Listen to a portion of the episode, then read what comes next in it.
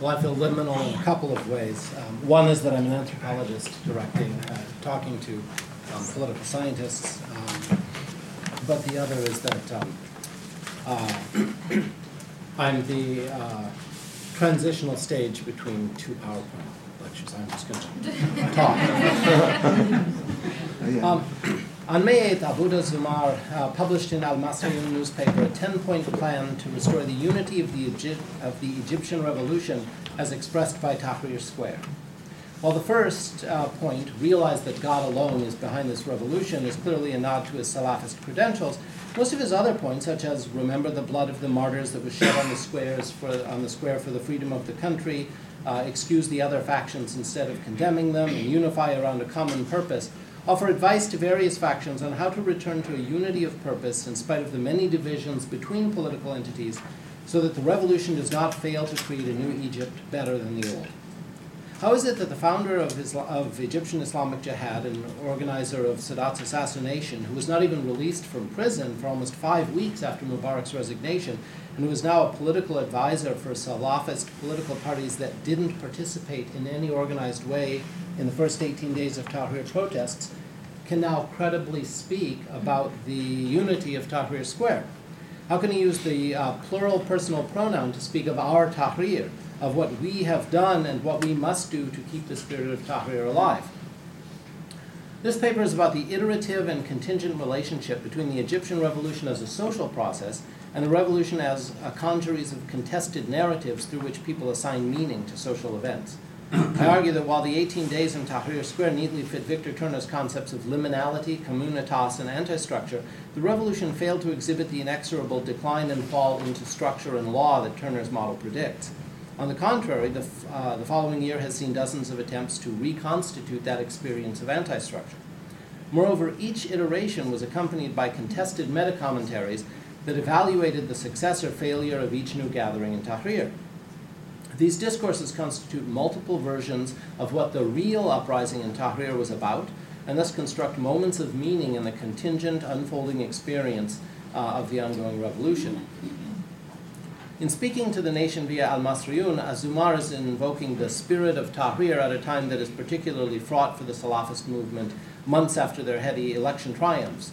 In the wake of the rejection of uh, Sheikh Abu Ismail's um, presidential bid, the Salafists seem to be splitting into at least three factions organized around three different potential presidential candidates. Meanwhile, Islamists protesting the uh, police and army violence last month against the pro Abu Ismail march and sit in were joined by revolutionary socialists, uh, two unlikely fellow travelers uh, joined by a common purpose.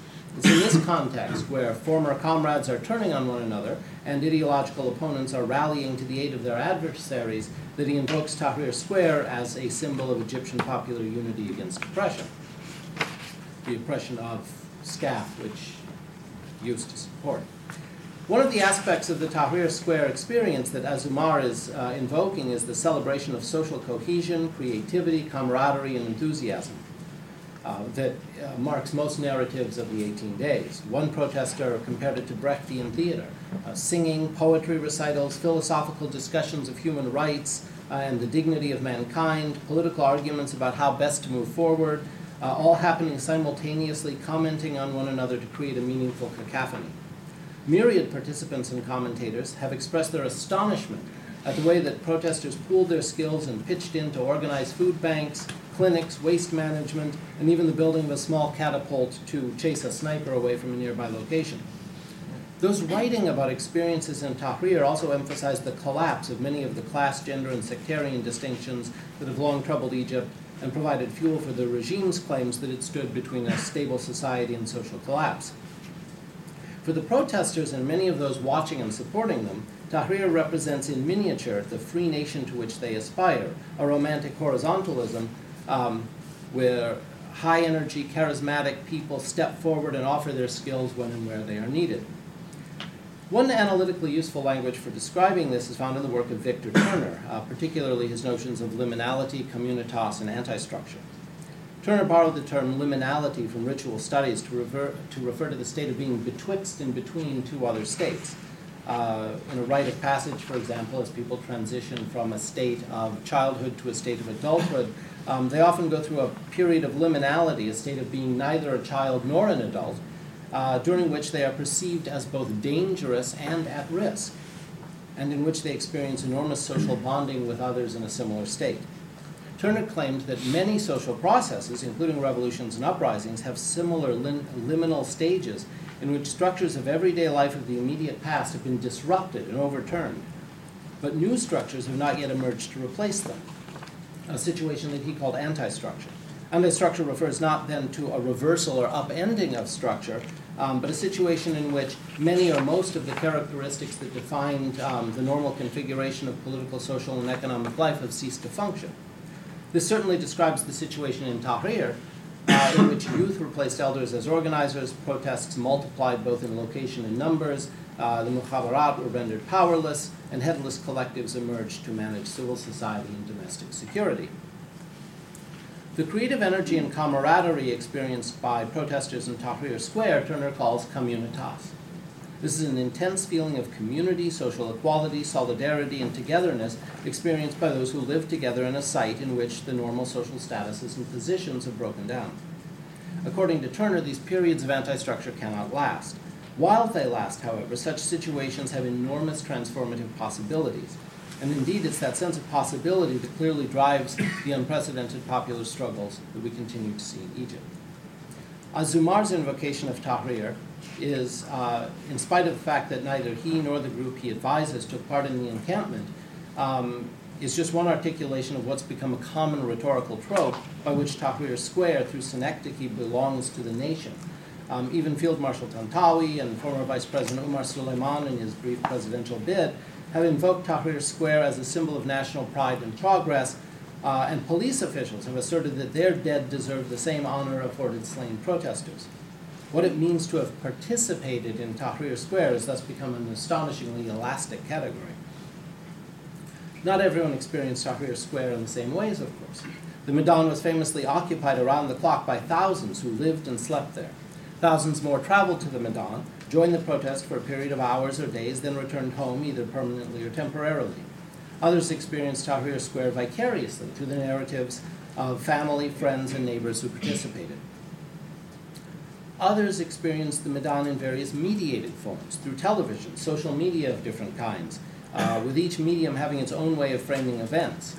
And nor are subjectivities limited to any one of these categories. One of my former students reported having seen the protests on television, uh, going to the Maidan with two friends just in time to be caught in the Battle of the Camels, returning home slightly injured to be shouted at by his mother and sisters for risking his life when he's the only adult male to head the family, uh, taking on the leadership role in the neighborhood security group, uh, talking frequently with his friends uh, who did return to Tahrir several times, following events on Al Jazeera and Dream TV, arguing with neighbors who were uh, following events on state television, following tweets uh, of some former AUC friends who were in the Maidan, and watching the video clips to which the tweets referred them. And I think this kind of um, multiplicity of experiences of Tahrir is not uncommon. In addition, of course, hundreds of thousands of Egyptians participated in marches, protests, and demonstrations in Alexandria, Ismailia, Luxor, Aswan, and elsewhere. Tahrir Square metonymically also stands for them and for their protest activities. A particularly powerful symbol of the struggle in Tahrir, invoked by Az-Zumar, is that of the martyrs, those protesters killed by police in Balthagia, whose names and faces became widely circulated in a number of media after their deaths. The deaths of the martyrs were not merely powerful symbols of the need for change, protesting for political reform against an oppressive regime that tortures, uh, imprisons, and kills its opponents without respect for the law, they were themselves killed by that regime, and they are thus sacramental in the semiotic sense proposed by uh, Gregory Bateson, signs that become what they signify. It was unthinkable that these men and women would have shed their blood for an uprising that failed, and so this symbol gets invoked again and again uh, as part of the effort to um, continue this period of, of liminality. The 18 days in Tahrir Square was a process, a set of political actions that led directly to the resignation of Hosni Mubarak. But Tahrir Square, as the site of this process and of many additional protests in, larger, in the larger ongoing process of political change, is also an extremely complex sign with multiple meanings to those who participated in the Maidan protests, not only physically, but in many different mediated ways. For Azumar, the current ongoing political situation represents anti-structure and liminality without the communitas that made the 18 days so successful both as process and symbol. Azumar is particularly addressing Salafis whose leaders originally advised them not to support the Tahrir protests and who infamously disrupted the uh, July Friday of Unity demonstrations in their first organized public participation in Tahrir. Now, following the, their election victories, uh, Azumar positions the SCAF and remaining NDP structures as obstacles to um, uh, national reform. Now, I don't want to uh, imply that Tahrir Square has become an important symbol and, as such, uh, political football to be fought over by rival political factions. This is true, um, but it's incomplete. The reality is more complex because it makes us think about symbols not only as things, as bits of social structure expressed in a ritual way, but as processes as uh, active agents and uh, as active vehicles and agents of change within and through political economic contexts. As Turner says, symbols and symbolic actions not only animate and are animated by contexts, but are processually inseparable from them. One way that Turner sought to express this was through a processual model of change that he called a social drama. Many forms of social change, particularly dramatic forms of social change like revolutions, exhibit a processual structure not unlike those anthropologists have described for rituals. Social dramas begin with a breach of the structures of everyday life, uh, such as when, in defiance of historical precedent, the protesters returned to Tahrir across the bridge in the face of police resistance and successfully reoccupied the square. The ensuing crisis ushered in a period of anti structure in which the ordinary rules of governance and civility did not apply.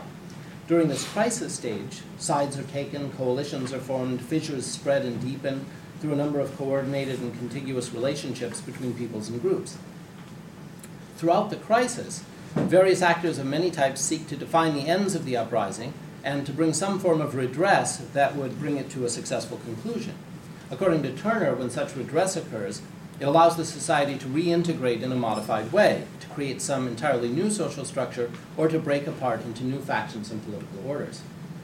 The 18 days in Tahrir can be neatly mapped onto this model, concluding with the national celebration of Mubarak's resignation. The subsequent revolution is much harder to clarify uh, through this processual model. As Turner himself admitted, it's hard to tell uh, whether what one is observing at any given moment in the series is a breach, a crisis, or an application of redressive machinery. The first problem of processual analysis, then, is a problem of contingency. If every event is simultaneously a product of prior events and part of the events to come, how does one know when and where to demarcate the beginnings and endings of the process? How do we know what each function, um, what function each protest, each clash, each election, uh, each ju- judicial decision serves in the larger whole when the larger whole has no clear endpoint? Rather than speaking of a revolution, perhaps it would be analytically more helpful to talk about this process as involving as many proto revolutions as there are uh, protest movements um, and increasing numbers of protest actors as groups uh, schism around um, uh, different kinds of issues. It's useful to recall, too, how contingent were those original 18 days of protest. Many people who supported the initial protests were willing to say by the 29th, when Mubarak sacked the cabinet, or by February 1st, when he pledged not to run for a sixth term, or by February 3rd, after Suleiman's speech, or by the 10th, or so forth, that they had accomplished enough, and now it was time to stop. These included people actively protesting in the Maidan, saying that enough was enough, the point had been made, concessions had been offered, it was time to stop. I have an email from a professor of literature at Ain Shams who uh, went to Tahrir on the 26th and 27th, and by the 29th was arguing that the protests had been hijacked by people with political agendas, and the protesters should go home and wait for the reforms that their actions would engender. Um, other protesters had high hopes and ambitions, but became demoralized at certain points and were willing to stop only to be regalvanized by such events as news of fresh protests in Alexandria or Ismailia, or by Wael Ghonim's uh, February 7 television interview. The variety of opinions present in Tahrir Square about why people were there, what they could seriously hope to accomplish, and what they were risking, not only personally, but in terms of the nation, was broad and variable. The unity of Tahrir Square uh, worked rhetorically, uh, uh, invoked rhetorically by Azumar, is a negotiated unity uh, one that was continually being argued, debated, and reassessed in the light of shifting events while it was occurring. It's only after the celebrations of Mubarak's resignation that a simple framing of the 18 days as a clash between the regime and a rainbow cross section of Egyptians from all walks of life, uh, unified by their opposition to the president, becomes almost universally salient. So, the problem of contingency, of how to describe and analyze a process as it's unfolding, um, is an enormous problem um, that I think has been reflected in a lot of the conversations uh, this weekend. The second problem is the problem of agency. What control do any of these various participants, with their different fears and visions, have over the final narrative of events? How is closure to be collective, collectively determined? How are the meanings of various events and actions created and constrained? A significant part of the problem of agency is not only how agency is exerted in social process and toward what ends, but who the agents are. It's common because it's convenient to speak of SCAF and the Muslim Brotherhood, the Salafis, the, the secularists, Shabab al Facebook, and others uh, as if they're coherent groups that act in uniform. In fact, however all, however, all these groups are internally divided. The divisions gain and lose salience over time, um, and their divisions often turn around exactly how those institutions should act with regard to the ongoing uprisings. Indeed, as has been mentioned, Azumar is uh, proposing his 10 points at a time when the fractures within the Salafist movements have become particularly evident, as many Salafists refuse to protest the rejection of Sheikh Abu Ismail's candidacy, and the Sheikh repeatedly disowned some of his own supporters. Uh, an additional complication was created by the fact that the media are both vehicles and agents in this process. The media are vehicles through which the struggles over the appropriation of the revolution proceed, through which actors present themselves and their visions publicly, and through which coherent narratives of events are offered, contested, and transformed. At the same time, the media are also active agents who create, sustain, and refuse various narratives based on their own positioning within Egypt's media ecology. Meanwhile, social media has exploded with thousands of new blogs and Facebook pages, including those of current and former government officials, uh, expressing any number of possible scenarios about what Egypt needs to do next. Clearly, both the revolution and the discourses that seek to comment on it and sort out its meanings remain contingent, contested parts in a larger process that we have been calling the revolution, uh, or the ongoing revolution, the continuing revolution. Multiple voices struggle with various and changing degrees of agency to determine which narrative will become the dominant narrative that gives coherence to the whole process.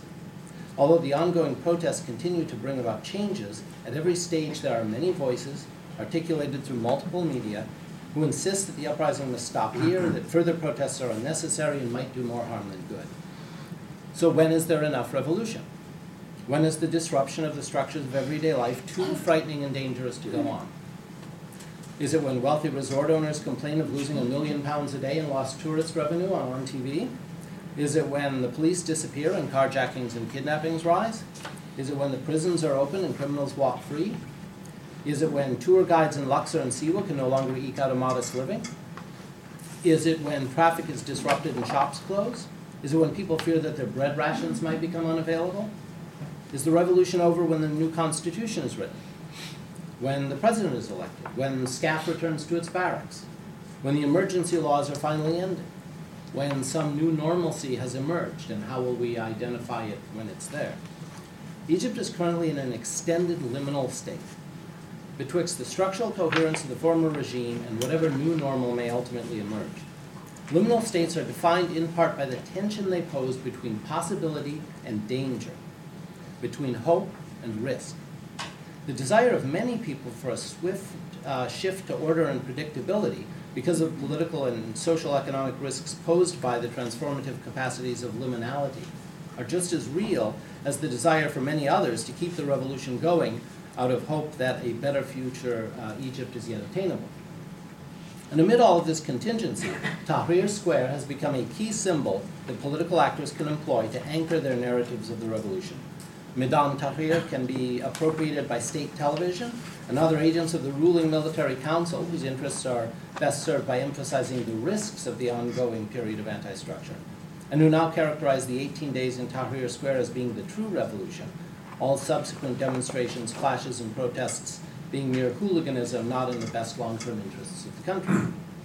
It can also be appropriated by the agents of those demonstrations, clashes, and protests whose interests are best served by emphasizing the hopes and possibilities of revolution, and are thus uh, and who thus posit the revolution represented by Tahrir Square as incomplete and use it as a trope to justify their current actions. And it can also be appropriated by someone like Azumar and used to reposition groups and activities in the light of changing political contexts. As events continue to unfold in Egypt, Tahrir Square will continue to be invoked and appropriated, its meanings continually redefined and contested, as it is employed to give coherence to Egypt's ongoing process of transformation. Thank you.